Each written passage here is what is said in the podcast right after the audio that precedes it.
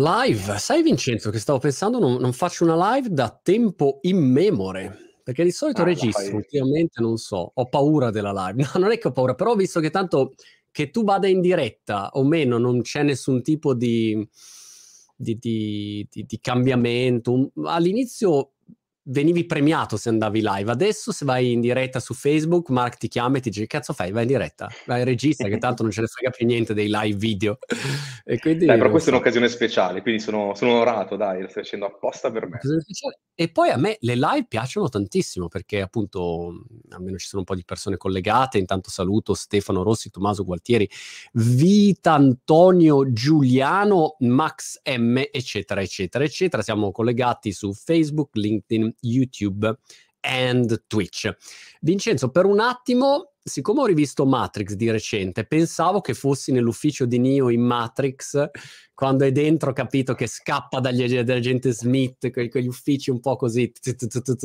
Quasi. Infatti mi fa un po' paura l'ambiente, di solito non sono neanche così, però oggi ero in missione segreta e quindi mi trovo Esatto, ti vedo, molto formale, non, non, sveleremo dove sei perché è una roba molto segreta, però insomma, um, devo dire è strano come se uno si abitua, io non lavoro in un ufficio da dieci anni forse, o di più, forse, forse un po' di più, 10-11 anni, non potrei mai tornare a lavorare in un ufficio. Proprio ormai è uscito dalla mia testa e quindi è strana questa cosa. Però poi magari allora... uno riprova e invece gli piace, capito? E, e torna.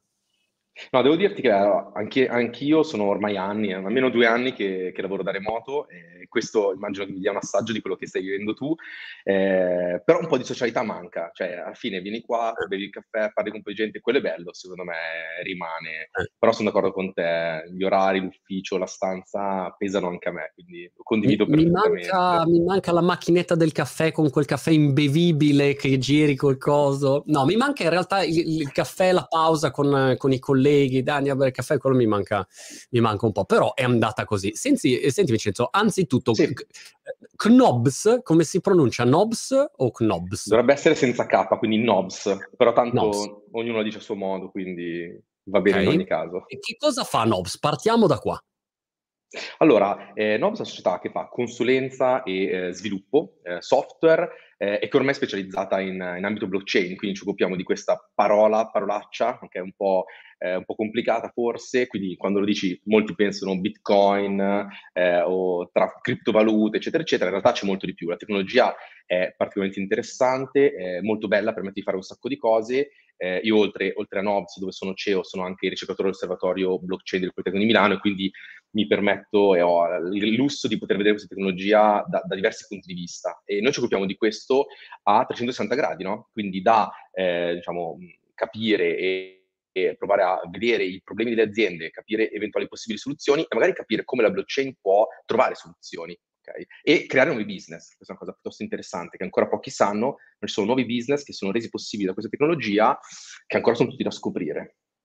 Yes, la cosa interessante, mentre saluto tutte le persone che sono arrivate, Fabio Ciabattini dice si è raffreddato Monti, no, ho appena finito di fare il covid e ho ancora la voce, cacchio, che sono, sono vivo per miracolo. Ma a prescindere da questi dettagli che la blockchain ancora non ha risolto, però noi ci siamo conosciuti, Vincenzo, perché all'interno della mia community NFT, Crazy Fury, ehm, abbiamo iniziato a, a, chiacchierare e ad un certo punto abbiamo detto wow fantastico ma perché al posto di rimanere sul teorico non proviamo a fare una, una collaborazione pratica? E stiamo ragionando su varie cose e una delle attività che eh, lanciamo proprio oggi è un appuntamento settimanale per, per i prossimi tre mesi dedicato a questo mondo del web 3 dove quando uno dice web 3 parolaccia di marketing, buzzword, tutto quello che uno vuole, però di fatto c'è un mondo che si sta spostando in una direzione che ha tante componenti. C'è il mondo dei metaversi, ci sono gli NFT, c'è il mondo cripto, c'è la DeFi, ci sono tante componenti, ogni giorno ne nasce una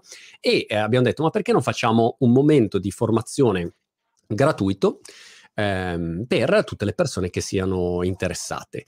La cosa curiosa, eh, e, e, poi voglio capire ovviamente Vincenzo da te quali sono per te gli argomenti importanti, è questa. Io mi ritrovo in questa strana situazione, stamattina un altro esempio, dove da un lato parlo con tutte le persone all'estero che stanno facendo progetti Web3 ed è un uragano in piena è proprio uno tsunami che sta venendo giù in continuazione in tutti i settori. E poi se tu dici Web3, NFT o usi queste parole su un pubblico più italiano, ti parlano come se tu fossi lì a cercare di vendergli l'olio di serpente, no? E quindi da un lato dici ragazzi, vabbè, se non capite, arrivederci, peggio per voi, non so che cosa dire. Dall'altro lato però uno dice è importante fare un po' di, di formazione e di divulgazione fatta bene. E quindi l'idea è questo appuntamento, uno si collega, viene, è per chi si registra a Discord, così evitiamo di rompere i coglioni a chi non, non è interessato, però ti registri su Discord che è gratuito e a quel punto accedi a, questa, a questo momento di informazione su Zoom, live, ci sono le domande, insomma è una cosa secondo me utile e, e importante ecco, in questo momento. Quali sono Vincenzo per te gli argomenti chiave in questa macro revolution in atto? Allora, sono tantissimi. Quante ore hai a disposizione? No, esatto. ci vuole un po' di tempo per dirli tutti.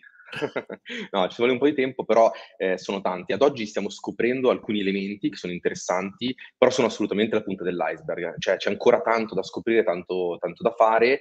Eh, credo che questa sarà una tecnologia che mh, poi magari la gente non conoscerà, no? come alcuni protocolli di sicurezza che usiamo, come se adesso vi dico la parola HTTPS, magari non vi dice niente, però lo usate quotidianamente, e la blockchain uguale, eh, permette di implementare eh, diciamo, un po' di eh, nuovi modelli di business. Ad oggi siamo all'inizio, quindi fa un po' paura, non si capisce bene cosa si può fare, però ci sono alcuni elementi eh, che, permettono, che sono veramente disruptivi, che sono eh, dirompenti, Prima tra tutti, per esempio, l'identità, no? Quindi questa semplice cosa, quindi come accedo alla blockchain, ci accedo in un modo particolare, con delle identità criptografiche eh, e già solo questa cosa qua cambia, cambia, tutto, perché io posso creare un account in autonomia senza, chiedere, senza dover chiedere permesso a nessuno, nessuno può vietarmi di creare un account e con questo account posso accedere a diversi servizi, tra cui eh, scambio di valore, quindi una sorta di circuito bancario, eh, finanza decentralizzata, acquisto di NFT, quindi investimenti nel mondo dell'arte, di mille altre tematiche, e questo senza un ente centrale. Questo già da solo è eh, dirompente, può spezzare tanti, tanti equilibri. Ovviamente adesso fa ancora paura, no? Dicevi tu prima la divulgazione, questa è una cosa assolutamente importante. Ad oggi fa paura perché sì, Vincenzo, Per darti un esempio, ho subito visto alcuni commenti che dicono il 90% sono schemi ponzi e truffe, no? Cioè è come dire il PDF, guarda PDF è uno schema Ponzi. No, dipende come lo usi. Cioè, ti sembra che Gucci, Luxottica, Diesel, Nike, della miliardi fanno lo schema Ponzi? Ma no, cioè, usano una tecnologia per creare una relazione con i clienti che sia diverso o cambiare dei modelli di business. Quindi la gente purtroppo certo. non, non, riesce a ragionare in questi casi in modo Beh, logico. Ma, eh, io lo capisco, eh, fa un po' paura e, eh, e, questo è vero un po' per tutte le nuove tecnologie. No? Quando è arrivato internet, eh, diciamo, non è che è stato accolto proprio benissimo. Non so, ti ricorderai del famoso periodo in cui avevano iniziato a chiudere un po' di siti internet, ci sono i famosissimi ritagli di giornale che dicevano altri mille siti internet chiusi, internet ormai è morto, no? Ok, cosa si fa con internet? Si comprano armi oppure la pedopornografia, scambio di filmati illeciti, eccetera, eccetera. Quindi sono cose che fanno paura ed effettivamente spesso vengono utilizzate all'inizio anche per scopi, per fini illeciti, no? Quindi questo, questo, da un certo punto di vista è vero, però come dicevi tu giustamente la tecnologia dipende cosa ci fai, non c'è una tecnologia buona e una cattiva, dipende cosa ci fai e come la, come la regoli, no? Quindi è vero, ci si possono fare delle truffe, però attenzione, le truffe sono state fatte per esempio con le carte di credito, no? Ti ricorderai quante persone, certo. c'è un periodo in cui ti clonavano la carta ogni pagamento che facevi, no? Cosa vuol dire che la tecnologia uh, dei circuiti di pagamento è una truffa? No, ovviamente, è comodissima, la usiamo tutti quanti, se compriamo da Amazon, eBay, eccetera, eccetera, paghiamo con carte di credito, no? eh, ci vuole un po', ci vuole un po' perché la gente si fidi, perché la gente capisca come funziona e questa tecnologia, blockchain appunto, che è ancora più dirompente, è ancora più difficile da capire. Quindi un po' capisco la, la paura delle persone, eh, però insomma da ricercatore, diciamo, da, da, da tecnico ed esperto posso dire che sotto la tecnologia è molto potente, si possono fare cose interessanti, ovviamente bisogna fare attenzione a usarle bene, no? Come in tutte, diciamo, tutte le innovazioni c'è poi spazio per, per le truffe perché la gente non, non, conosce. Io stesso ho comprato degli NFT per poi scoprire che non era quello che volevo oh. comprare e sono stato fregato, quindi... Diciamo, Questo secondo me è l'altro grande problema che denota proprio i bias delle persone. Le persone non riescono a tenere in testa due concetti opposti contemporaneamente, cioè o è, è, una truffa o è il salvataggio del mondo.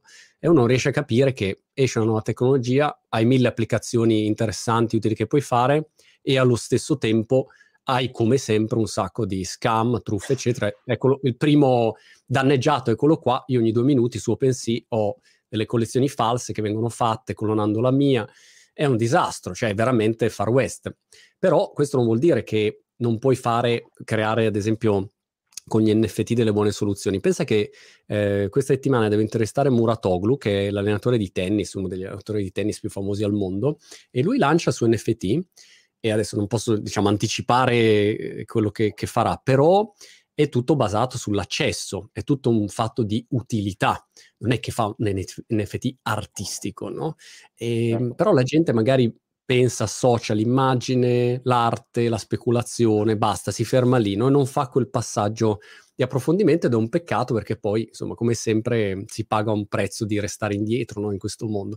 Però ecco, con questa Academy Web 3 cerchiamo di così fare chiarezza, non necessariamente per portare avanti, io sono agnostico ad esempio sulla tecnologia, mm, ci sono opportunità, ci sono problematiche, uno te le mette davanti, poi valuta tu, insomma, se è una cosa che ti interessa fare o può essere utile.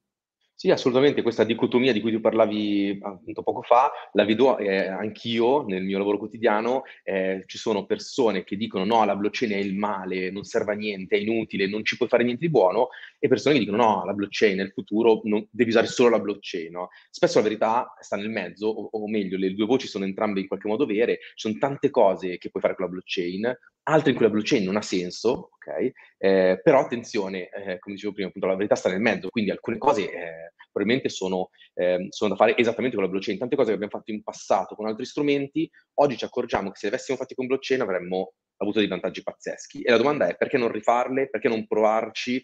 E chi lo sta facendo in qualche caso sta ottenendo dei vantaggi, dei vantaggi immediati, no? Basta pensare appunto, il mondo dell'arte è uno dei dei primi e dei più evidenti, no? Eh, però, eh, diciamo, questa tecnologia che comunque è nata un po' di tempo fa, figurati che il primo eh, marketplace, no, anzi la prima applicazione che dava NFT, io l'ho messa in piedi con Nobs il Politecnico di Milano il 15 gennaio 2020, si parla di due anni e rotti fa, tempi non sospetti in cui la gente diceva cos'è un NFT, non aveva idea, poi dopo ha iniziato a essere utilizzato e oggi stesso ci sono tanti altri approcci che oggi sembrano pazzeschi, sembrano futuristici, sembrano improbabili, però tra qualche mese, tra qualche anno sono sicuro che ne sentiremo parlare e forse li utilizzeremo quotidianamente.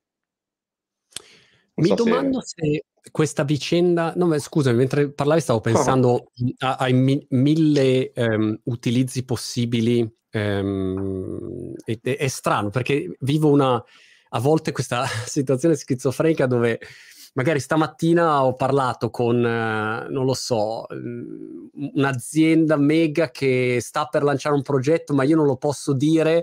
E quindi in realtà io so già che cosa sta per venire fuori. E, e, e mentre vedo alcuni commenti penso, wow, se, proprio siete all'oscuro di quello che sta per arrivare, no?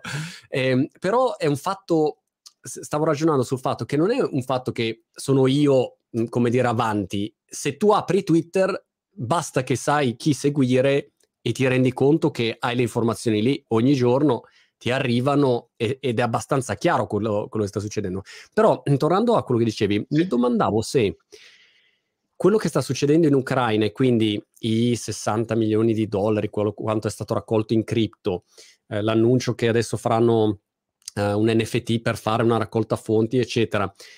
Comunque in un qualche modo forse ha, ha spostato un po' la consapevolezza delle persone anche in paesi arretrati come può essere, mm, può essere l'Italia, appunto, altri paesi. E, e, quindi la gente ha cominciato a dire, uh, aspetta, però forse qua ci sono tutta una serie di utilizzi che invece possono essere molto molto pratici, molto mh, mhmm, concreti, ecco. Ehm, non so, ecco, se, se, poi magari in Italia sia arrivato un po' questa notizia e i giornali l'hanno ignorata. No, secondo me, secondo me sì, e poi nella drammaticità dell'evento ovviamente si sono viste un po' di, un po di cose e si possono immaginare, e come dici tu, probabilmente un po' di consapevolezza è arrivata, no? Il fatto che se tu hai del valore in una banca, quella banca può bloccarti il prelievo, può bloccarti i pagamenti, e quindi si vede che la centralizzazione in alcuni casi può essere problematica, ma non soltanto, pensate eh, soltanto alla donazione, appunto. Io faccio una donazione, no? Io vorrei rimanere anonimo, se devo fare una donazione, vabbè, o mando una busta con i contanti, ma chiaramente è problematico, oppure faccio un bonifico. Eh, però come faccio a fare un bonifico anonimo? Difficile, no? Magari non voglio ripercussioni, non voglio rischiare qualcosa. Ecco che la blockchain pone delle soluzioni. Io posso fare un bonifico, posso, posso fare un pagamento su blockchain che rimane anonimo, però per esempio al contempo posso avere dei vantaggi. Pensate tra qualche anno l'Ucraina viene ricostruita, eh, le persone, diciamo, che adesso sono civili, magari in guerra, eh, aprono un bar, aprono un ristorante, aprono eh, un e-commerce, qualunque attività, vogliono ringraziare chi ha donato magari per, in questo momento terribile e difficile, possono fare un e-commerce in cui ti puoi collegare soltanto se hai donato e tu devi dimostrare che hai donato, oppure hai un viaggio gratis, hai una birra gratis, se vai nel bar e dimostri che cinque anni prima hai fatto una donazione. Quindi un mondo di possibilità e di business che iniziano a essere interconnessi. Ora, io non sono prettamente un uomo di business, quindi faccio anche fatica a immaginarmi le possibili evoluzioni, eh, però intravedo che c'è qualcosa che qualcuno può sfruttare. Quindi c'è una tecnologia che qualcuno può usare per creare qualcosa di interessante. Io sono fornitore di tecnologia, quindi questa cosa eh, la faccio con delle partnership tecnologiche oppure con delle consulenze, con dei consigli, però c'è qualcuno che ha in mente questi business, mondo dell'arte, mondo della musica, dello sport, e le, le può sfruttare. E secondo me, questa è la mia idea, tra qualche anno grossi, le grosse società che eh, magari saranno i colossi saranno le società che, che, conosciamo tutti quanti, sono società che nascono in questo periodo e magari sfrutteranno questa ondata no, di innovazione tecnologica su blockchain, che poi è quello che è vero se pensi alle società di oggi, eh, diciamo, più grandi, tra le più grandi ci sono quelle che hanno sfruttato l'ondata di internet, no? lo streaming, i social, eccetera, eccetera.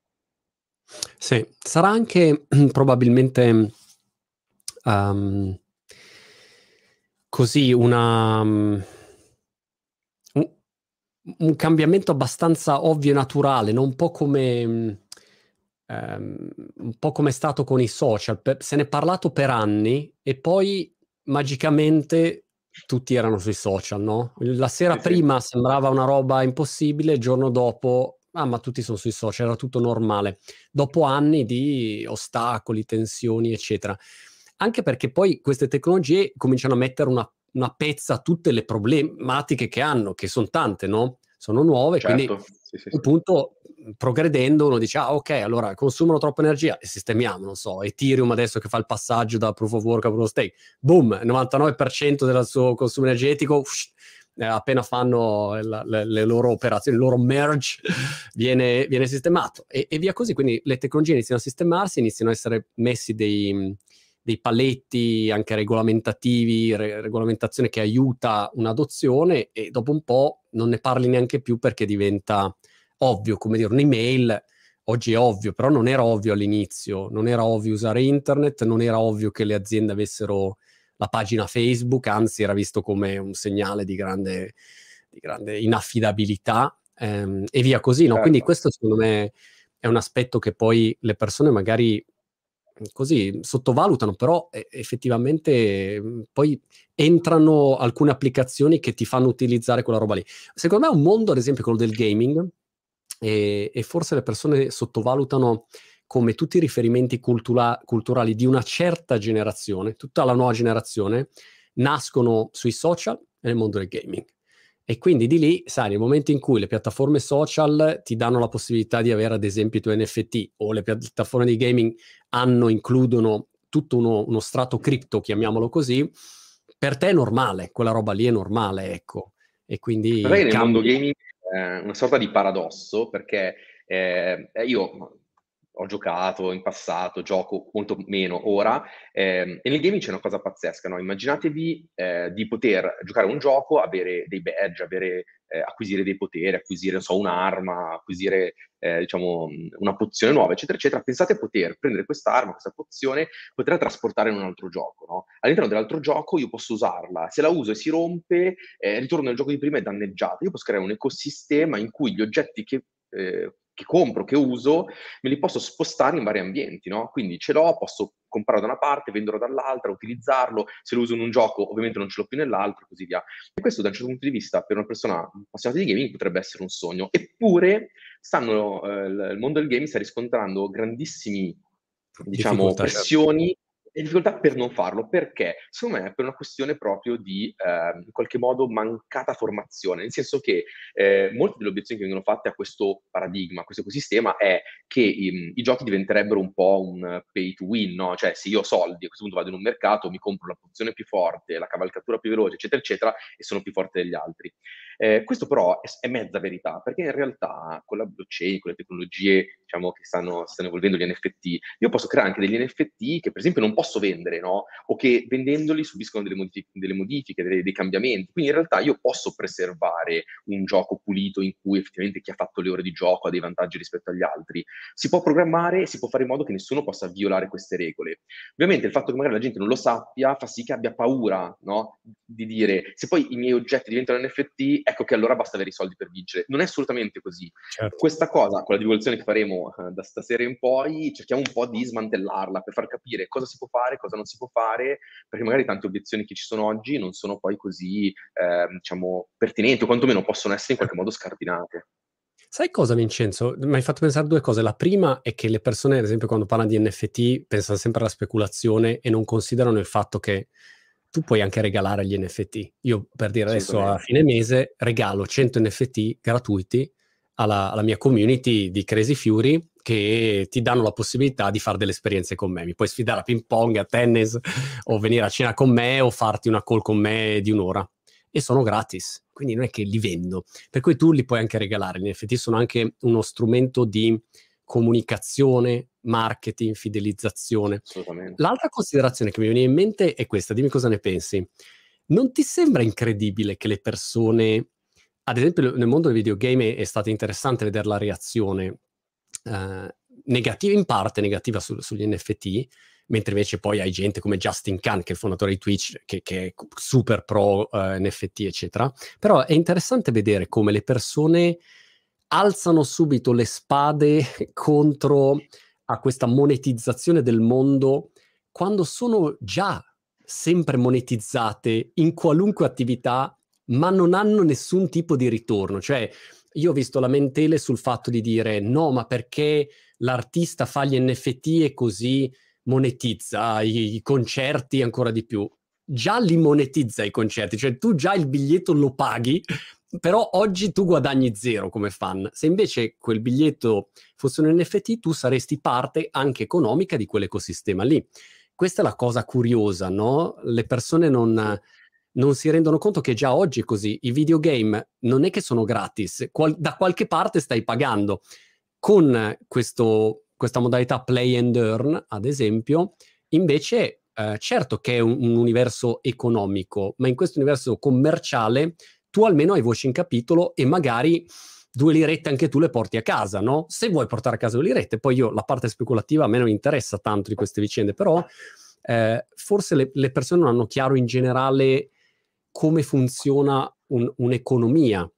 O non, o non, pensano di essere monetizzate in quel momento, non pensano di essere fuori da questo sistema e dicono no, comprare il biglietto di un concerto va bene, ma comprare l'NFT del biglietto che mi dà anche dei ritorni economici a me non va bene, non lo so, non ho capito perché. Magari Vabbè, alcune, cose, alcune, cose, sono pazzesche. Eh, giustamente tu facevi l'esempio del biglietto, no? del, del, concerto, eh, io lo prendo, se è un NFT, e intanto posso rivenderlo, no? rivenderlo online, cosa che altrimenti magari è più complicata da fare. No? Come faccio a garantirti che è originale, che te lo mando, che se tu mi paghi io te lo mando e se te lo mando tu mi paghi? No? Quindi già un NFT come biglietto d'ingresso mi permette di avere questo vantaggio. E poi un'altra cosa, io potrei fare so, una chat Discord in cui entri solo se sei fan di un certo cantante e quindi sei andato a seguirlo, oppure ci potrebbe essere un disco che costa meno se tu hai seguito almeno tot concerti di quel cantante, cioè puoi far, eh, puoi valorizzare i tuoi dati in qualche modo e averli tu soprattutto, no? Perché poi alla fine questi dati, eh, secondo me qua sta un po' il noccio della questione, la gente pensa che ad oggi non esistano, non siano venduti, non siano commercializzati, no? E quindi uno dice no, i dati non voglio che siano venduti, ma in realtà lo sono, tutte le volte che utilizzi un servizio gratuito in cui dai nome, cognome, vieni tracciato, tu stai regalando, o meglio, stai dando i tuoi dati in cambio del servizio. Quindi in realtà eh, c'è una monetizzazione, solo che non la stai facendo tu. Ecco, quest- in questo campo la si rende un po' più esplicita, la si rende più evidente, in realtà a grande vantaggio dell'utente. Questa è una cosa pazzesca, cioè siamo noi utenti che guadagniamo da questa cosa, perché rientriamo in possesso dei nostri dati, no? Quindi abbiamo dei dati, io posso dimostrare di aver fatto certe cose. Attenzione, se ci pensate, queste cose oggi uno può dimostrarle, no? Posso dimostrare di aver fatto un concerto, di essere andato a un concerto, di aver pagato la bolletta, di essere iscritto, eccetera, eccetera. Però per farlo solitamente ho bisogno che il servizio, no? il fornitore del servizio sia d'accordo, no? Banalmente, eh, oggi io posso dire di avere un account Facebook o Twitter, eccetera, eccetera, ma se Facebook cancella il mio account, io non posso più dimostrare niente, no? Quindi, in realtà, oggi ho bisogno di questi servizi per qualunque tipo di dimostrazione e tanti, eh, tante di queste cose non posso farle. Tipo, io non posso dimostrare di essere un buon pagatore, o meglio, non è facile, dimostrando che pago regolarmente l'affitto, le bollette, eccetera, eccetera. Ma se io avessi tutte queste cose certificate su blockchain, tutti questi dati appartenenti a me, ecco io potrei costruirmi una sorta di curriculum, tra l'altro eventualmente anche con proprio le mie certificazioni, eh, quindi i claims, i verifiable claims sulle mie eh, lauree o i miei diplomi o le mie diciamo, attività, e, con tutte le altre cose che eh, sono, fanno parte di me. Quindi per esempio ho fatto un record a Pac-Man, quello fa parte del mio essere, lo ottengo, diventa una cosa mia che posso dimostrare. Perché? Non lo so, oggi è difficile da dire, però magari tra un mese io voglio fare una, un evento, offrire la birra a chiunque abbia mai giocato a Pac-Man e superato il mio record. Lo posso fare, no? Adesso poi gli esempi purtroppo a me vengono stupidi, quindi, ma è difficile farli. Attenzione, non so se hai presente il famosissimo video di eh, Bill Gates con David Letterman, quando appunto certo. parlavano di internet. È difficile dire, se qualche anno fa ci avessero detto le, le, cose per cui usiamo i social oggi probabilmente ci avrebbero presi per pazzi, no? Avremmo detto no, ma figurati se mai nel mondo faremo questo, invece lo facciamo. Di oggi è difficile dire cosa faremo tra qualche anno, però le possibilità si stanno aprendo. E se ci vuole qualcuno di geniale che si inventi certo. un'applicazione. E arriva ogni giorno nascono cose nuove, però secondo me un buon esercizio, magari per le persone che ci stanno ascoltando, è quello di ragionare su quali sono per loro i settori, non so, più importanti della società. Magari uno dice la politica, perché uno dice il settore importante? Bene, la politica potrebbe utilizzare questi strumenti sì o no? Ad esempio, visto in Corea del Sud, NFT utilizzati per sostenere la campagna politica. E ha tutto il senso del mondo, perché quello è una dimostrazione, al posto di mandarti la solita donat- donazione, no? sostegni la campagna, pensiamo agli Stati Uniti, e qua previsione ovvia, negli Stati Uniti vedrete un uso massivo di questo, di questo mondo Web3 per le campagne politiche. Perché? Perché immaginiamo che uh, io rilascio degli NFT, sono Michelle Obama che si candida. Comprando quell'NFT io dono dei soldi alla causa, anzitutto perché ci credo, ma in più ho, come dire, una, una tesserina, un pass che mi permette magari di sapere in anteprima quali sono le iniziative di Michelle, partecipare al mega ritrovo alla Casa Bianca nel momento in cui diventa presidente. Cioè, o apro una serie di, di, di possibilità che dipendono da chi rilascia quegli NFT di relazionarmi e quindi quello ha un valore, ha un valore mio di relazione, ha un valore per il mio lavoro o magari un valore economico se quel tipo di NFT poi viene, è particolarmente ambito. Però ehm, nella politica, ad esempio, cioè, o anche nel giornalismo, no? Pensavo al giornalismo, tu come fai a ricompensare in automatico i tuoi collaboratori? Io ho avuto blogosfere, cioè prova a ricompensare 250 collaboratori che scrivono la contabilità, cose, casini, ma come è andato l'articolo, quanto hai scritto, c'è tutta una gestione dietro.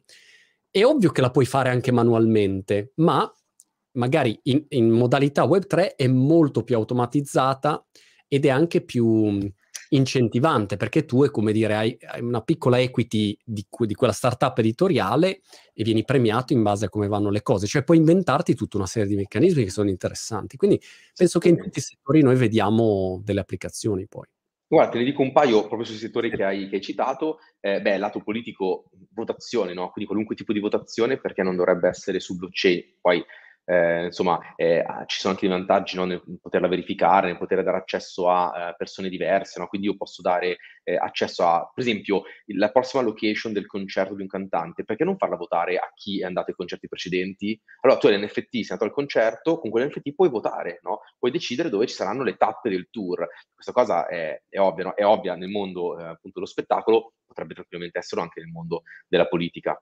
E, e queste cose eh, pian piano stanno, stanno venendo fuori. Eh, la seconda parte che dicevi, quella appunto della eh, distribuzione lungo la filiera, eh, questo io la, la, vedo un po' così, diciamo, un po' più astraendo, no? Dice io ho dei collaboratori, delle persone per retribuirle, no? Ci sono due cose interessanti. Una è la distribuzione automatica lungo una certa filiera, no? Quindi tu puoi avere addirittura dei contratti, si chiamano smart contract, quindi dei programmi che in automatico vanno a distribuire un certo valore magari della vendita di un NFT o di un bene digitale, direttamente sulle persone che sono state coinvolte, quindi senza passaggi intermedi. E poi ci sono delle cose pazzesche, per esempio si possono implementare su blockchain dei pagamenti ehm, diciamo, costanti. Cioè noi oggi siamo abituati che se tu hai uno stipendio, tu a un certo giorno del mese ricevi tutto lo stipendio, per gli altri giorni niente. Però tu lavori tutti i giorni del mese, non solo uno. Esistono dei meccanismi che ti permettono di avere, per esempio, dei pagamenti costanti ogni secondo, cioè il tuo conto corrente pian piano sale ogni secondo man mano che tu lavori, no? Quindi magari nelle ore lavorative sale, poi si ferma e sale nelle altre ore lavorative. La domanda è, non è forse meglio così che non avere un pagamento secco? Tra l'altro, se c'è il pagamento secco, se alla fine del mese sto rischiando io, sto lavorando un mese, diciamo, gratis e poi ho il pagamento dopo. Eh, se ho il pagamento all'inizio, sta rischiando chi mette i soldi. E il pagamento invece costante, forse mette d'accordo tutti. Quindi sarebbe anche più facile, per esempio, interagire con certe realtà. Un servizio io lo pago mentre lo fruisco. Quindi eh, vedo una partita, la pago man mano che vedo. Se a un certo punto la spengo, smetto di pagare. E così via per qualunque tipo di servizio. Voglio qualcuno che mi dia una consulenza, ma io lo pago veramente mentre sto fruendo il servizio. Tutte queste cose sono rese possibili. Oggi non sarebbe pensabile né in contanti, immaginati che butti fuori un euro ogni minuto, non è fattibile, né con dei bonifici, né con gli assegni, e invece con pagamenti cripto sarebbe tranquillamente fattibile. E quindi si aprono anche qua nuovi bonifici business. potresti, avendo uno che sta davanti e continua a fare bonifici in tempo reale, 100 persone sì. che continuano a bonificare. Le faresti un po', sì avevo intervistato Superfluid, il founder, che peraltro è italiano, così sì. invito tutti a da- dargli un'occhiata alla, alla, chiacchierata se vi interessa questo tema del, dello streaming di, di, pagamento, può essere una cosa interessante. C'è una domanda di Manuel che, che continua a martellare e deduco che Manuel sia molto incazzato dal fatto che Coinbase ti chiede un documento, cosiddetto KYC, um, per identificare chi si registra. Sì. Tutti gli exchange tendenzialmente chiedono un documento, almeno certo. gli exchange quelli um, non in, de- diciamo, negli Stati Uniti o insomma, pa- paesi Um, non saprei come definirli in italiano. Insomma, gli exchange tendenzialmente chiedono sì, eh, sì, un KYC per legge, devono individuare chi sono i clienti. Quindi Manuel dice come si può essere anonim- o anonimi se anche solo per avere un account Coinbase devi dare documento. Forse c'è un po' di confusione su blockchain e anonimato, che molti pensano, ah, blockchain usate dai delinquenti perché è così anonimo. Allora, è un tema complesso, provo a dirlo in poche parole. Allora, ehm, la blockchain è una tecnologia che permette permette di implementare diversi trade-off, quindi diverse soglie di anonimato, velocità, trasparenza, eccetera, eccetera. E quindi con la blockchain io posso realizzare un sistema completamente anonimo o un sistema completamente, eh, diciamo, eh, tracciabile, ok? Quindi in cui tutti sono certificati. Si possono realizzare entrambe eh, è eh, da un lato una questione normativa, quindi che cosa viene obbligato, quindi se un exchange è obbligato a prenderti la carta d'identità, vabbè, tu eh, a quel punto sei, sei, tracciato. Però attenzione, io posso avere una blockchain in cui una volta che tu per esempio entri in Coinbase e sei tracciato, metti del valore, ma quel valore lo puoi spostare su un account e poi puoi anche farne perdere le tracce, quindi puoi tranquillamente usare, ad esempio, eh, su eh, tecnologie Ethereum e Ethereum-like si possono utilizzare i cosiddetti mixer, che sono degli smart contract che permettono di far perdere traccia di una transazione. Quindi tu eh, metti i soldi in uno smart contract con questo mixer, quando li tiri fuori nessuno sa che sei stato tu ad averli messi, no? non c'è collegamento tra l'entrata e l'uscita. Ecco che tu da quel momento in poi sei completamente anonimo, quindi in realtà lo puoi realizzare. Esistono addirittura delle reti come Monero e Zcash in cui in qualche modo l'anonimato o comunque la uh, privacy è eh, definita by design, quindi per progettazione, nel senso che eh, c'è la possibilità di fare dei trasferimenti di valore in cui nessuno, tranne ovviamente chi effettua il pagamento, è a conoscenza del mittente, del destinatario e del valore scambiato. Quindi completamente privacy preserving, quindi che permettono di preservare la privacy degli utenti. Altre tecnologie come Bitcoin e Ethereum, che sono quelle ad oggi più famose, sono da un lato completamente tracciabili, perché io vedo proprio gli account, vedo gli spostamenti, vedo i pagamenti, però come dicevo prima ci sono mixer, ci sono altri meccanismi che permettono comunque di introdurre anonimato. Ma se per esempio uno Stato volesse a un certo punto dire ok, io riconosco un certo valore, una certa criptovaluta su Ethereum, però a una condizione che le persone che la usano abbiano fatto KYC, lo si potrebbe implementare. Quindi lo Stato potrebbe dire, va bene, questa valuta può essere detenuta e spesa, ma solo da persone che ho approvato. Quindi puoi addirittura realizzare un sistema che in qualche modo ha un punto di centralizzazione, in questo caso uno Stato, eh, sempre su blockchain. A questo punto ovviamente uno potrebbe dire ma che serve se tanto c'è la centralizzazione? Attenzione però io posso esprimere esattamente quali sono i poteri di quell'ente centrale. Cosa può fare? Può abilitarti, può disabilitarti? Per disabilitarti cosa ha bisogno? Una votazione? Può farlo da solo? Cioè sono ben scritte nel codice le regole di quello che può e non può fare quella, quella, quella, diciamo, quell'ente. Mentre oggi tutti i sistemi centralizzati a cui siamo abituati fanno quello che vogliono. Cioè oggi potrebbe spegnersi un servizio e tu non lo usi più. Il tuo account potrebbe essere cancellato, no? Eh, potrebbero cambiare i termini di servizio e tu non, non, puoi farci niente. Quindi è vero che ci potrebbe essere un po' di centralizzazione, però una centralizzazione disciplinata. E questo è molto interessante, sempre lato consumatore. Yes. Penso che mh, negli anni ci hanno veramente lavato il cervello sul fatto che la privacy è completamente irrilevante e che i nostri dati non conta niente, la famosa frase ma tanto non c'è niente da nascondere e certo. quindi noto che è veramente difficile parlare con una persona che non sia un po' un addetto ai lavori, che comprenda il valore della privacy, non perché vuoi fare una truffa o vuoi, ma semplicemente perché alcune attività della tua vita eh, ci avrai il diritto che si restino tue, no? Ma in generale certo. non ha senso che sia tutto pubblico o che si possa fare quel, quel cazzo che si vuole con i tuoi dati. E questo secondo me è un, è un, un, dibattito che prima o poi dovrà esserci. Forse, ecco, quello che è successo in Canada, dove hanno frizzato conti correnti, eccetera, eccetera, e, e, la, e la, guerra in corso, magari aiuteranno le persone a ragionare un attimino di più eh, su questi temi, che sono temi profondi, importanti, ecco. Però forse anche qua il problema è che poi i media mettono davanti sempre il discorso del ecco la truffa, allora se io non so chi sei, allora se sei anonimo, allora chissà che cosa stai combinando. E per cui sono dei bilanciamenti poi da trovare, ecco, ogni società trova i suoi. Um, però almeno avere questo dibattito sarebbe importante, secondo me. Cioè, quali sono i confini Guarda, oggi?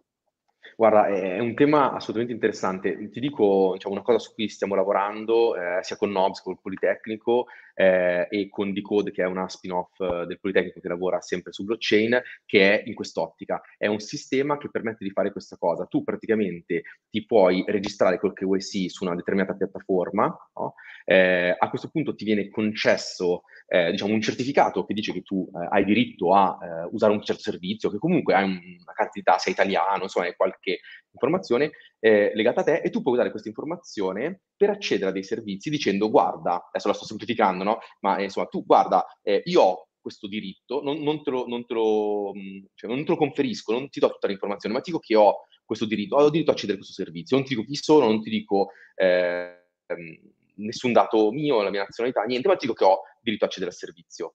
Eh, questo, eh, diciamo, preserverebbe la mia privacy, ma ovviamente avrebbe dei problemi. Se io poi agisco in modo scorretto, no? E quindi devo essere in qualche modo punito, perseguito, eccetera, eccetera, io sarei rintracciabile.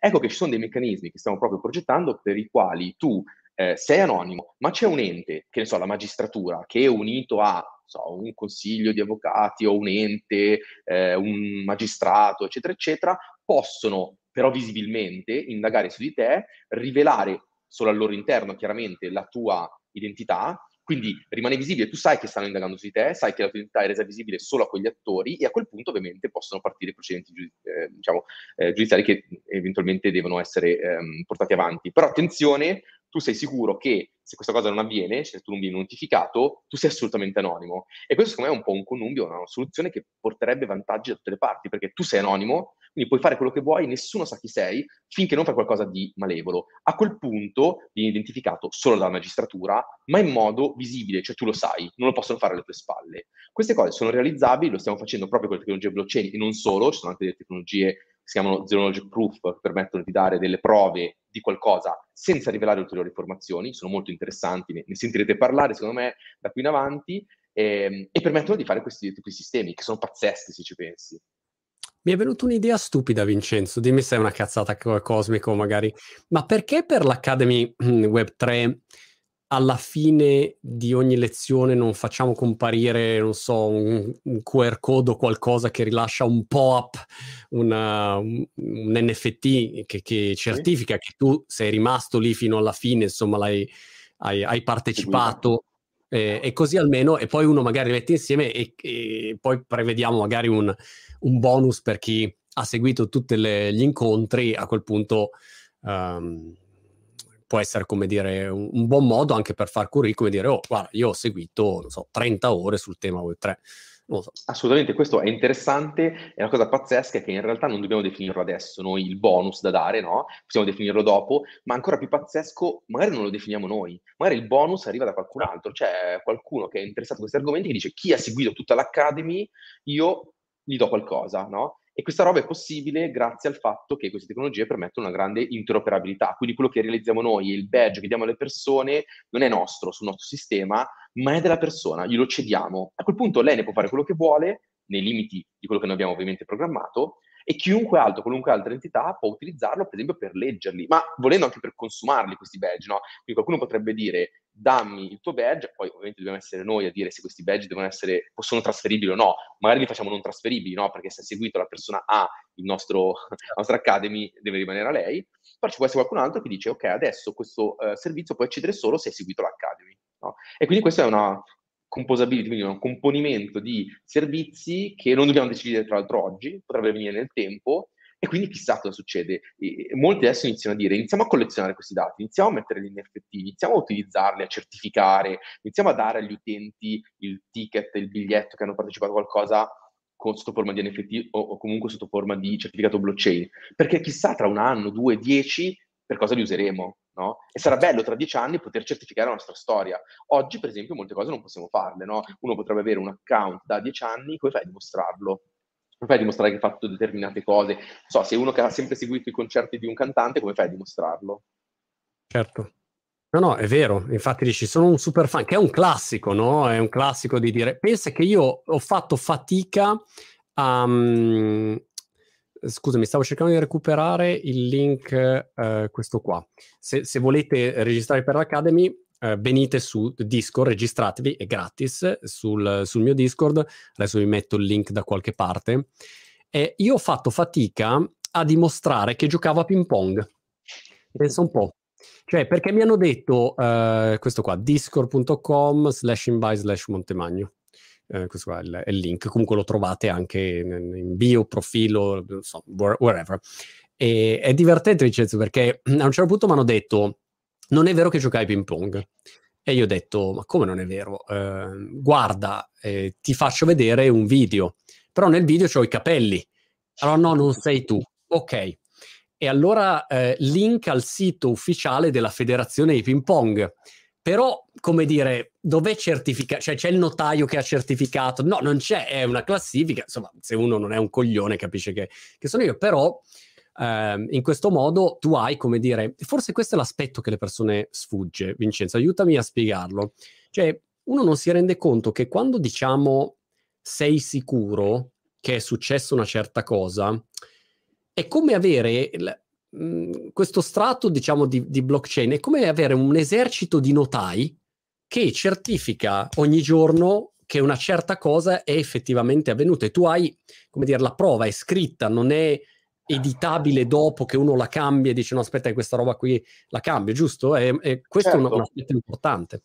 È assolutamente così. E, tra l'altro, tutti i dati che noi mettiamo su blockchain sono immutabili, non sono modificabili. Questo pone anche dei problemi, tra l'altro. Questo non vuol dire che non possano essere rettificati, chiaramente, no? Però è come se fai uscire una notizia su un giornale, è uscita, non puoi più modificarla. Poi al massimo eh, emettere una rettifica, sono immodificabili, ma soprattutto col decreto semplificazioni hanno una validità temporale eh, di marcatura, quindi eh, sono una marcatura temporale forte, quindi eh, possono essere utilizzati per dare e per dimostrare che a un certo istante temporale è avvenuta una certa cosa. Quindi se tu adesso volessi metterti la parrucca, giocare a ping pong e farti il video dicendo guarda ero io cinque anni fa, eh, potresti farlo, ma non potresti scriverlo su blockchain cinque anni fa. Questo è impossibile. Quindi se cinque anni fa tu avessi avuto questo video e l'avessi notarizzato all'epoca, tu oggi potresti dimostrare che questo un video di 5 anni fa ok? Non che è originale ovviamente, perché certo. chiaramente tu puoi sempre fare un video fake e metterlo su blockchain, però la marcatura quella non la puoi, non la puoi falsificare. E questo è interessante, vuol dire che se tra cinque anni, o, o se oggi dimostrassi che cinque anni fa c'era un video dove giocavi a ping pong, uno può pensare, ok, hai veramente giocato a ping pong, o, cinque, o che cinque anni fa tu ti sei preparato facendo un video fake nella speranza che tra cinque anni ti sarebbe servito. Certo. Chiaramente certo. diventa più implausibile, no? Quindi sì, ogni cosa che fai la puoi notarizzare, come se ogni cosa avesse un timbrino, no? E, ehm, e, quindi hai tutto notarizzato, sono dei dati che tu hai e che puoi anche dimostrare all'esterno. Perché poi molto spesso le cose su di te le sai, no? Cioè tu sai dove hai studiato, la laurea, eccetera, eccetera. Perché hai bisogno dei certificati per dimostrarlo ad altri, no? Te stesso lo, lo sai bene. Noi siamo abituati ad avere certificati di possesso dell'auto, no? Del, diciamo, di, di, laurea, eccetera, eccetera, ma tutto il resto non abbiamo certificati. Quindi tutto quello che abbiamo fatto, le cose che abbiamo comprato, no? Eh, hai avuto eh, l'iPhone 2, l'iPhone 4, eccetera, eccetera, lo puoi dimostrare? Eh no, è molto difficile, no? E invece così potresti dimostrare tutto. Se vuoi, ovviamente, non è obbligatorio, però hai una possibilità in più. Puoi dimostrare tutto quello che vuoi della tua vita. E questo è interessante, ovviamente, nel campo ludico, nel campo, diciamo così, del, del business. Attenzione, anche nel campo, banalmente, immaginatevi adesso i profili che scappano e magari non possono portarsi dietro tutta la loro storia, i certificati. Lì basterebbe veramente un account blockchain per avere i loro soldi, i loro certificati, eventualmente tutti i claim che hanno ottenuto dei titoli di studio e così via, eventualmente un curriculum anche di aziende in cui hanno lavorato, magari l'azienda viene distrutta, non esiste più.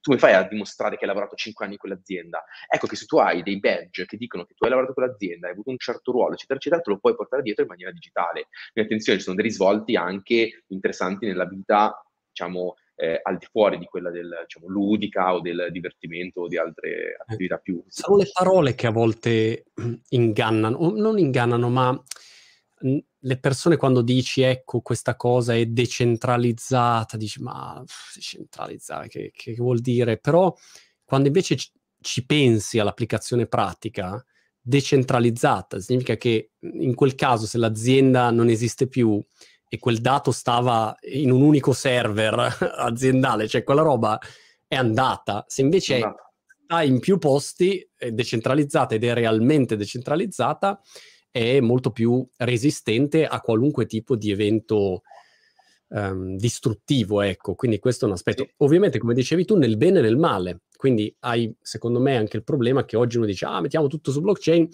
beh, ci sono un sacco di dati che magari non vuoi che siano lì uh, in eterno, sempre, tutta la vita, o magari dati che vuoi modificare perché appunto, non so, fai un sito internet, tu devi continuare a modificarlo. Se ogni volta è indelebile è un casino, no? Quindi devi c- sempre pensare a quale sia poi l'applicazione giusta, ecco, per ogni attività. Assolutamente. Attenzione, decentralizzato tu dici giustamente per la distruzione, ma ci sono mille altri casi. Eh, immaginati che ne so, tu eh, fai un lavoro per un'azienda, poi questa azienda dice di non averti mai conosciuto. No? Perché? Perché magari tu se ne sei andato per prendere di più o perché hai, hai litigato col, col CEO o altro, e l'azienda può dire di non conoscerti, no? O che hai lavorato male. Potrebbe falsificare i suoi report interni, dire guarda, è andato malissimo in quei cinque anni, mentre in realtà in quei cinque anni ogni volta aveva detto che è andato benissimo, no?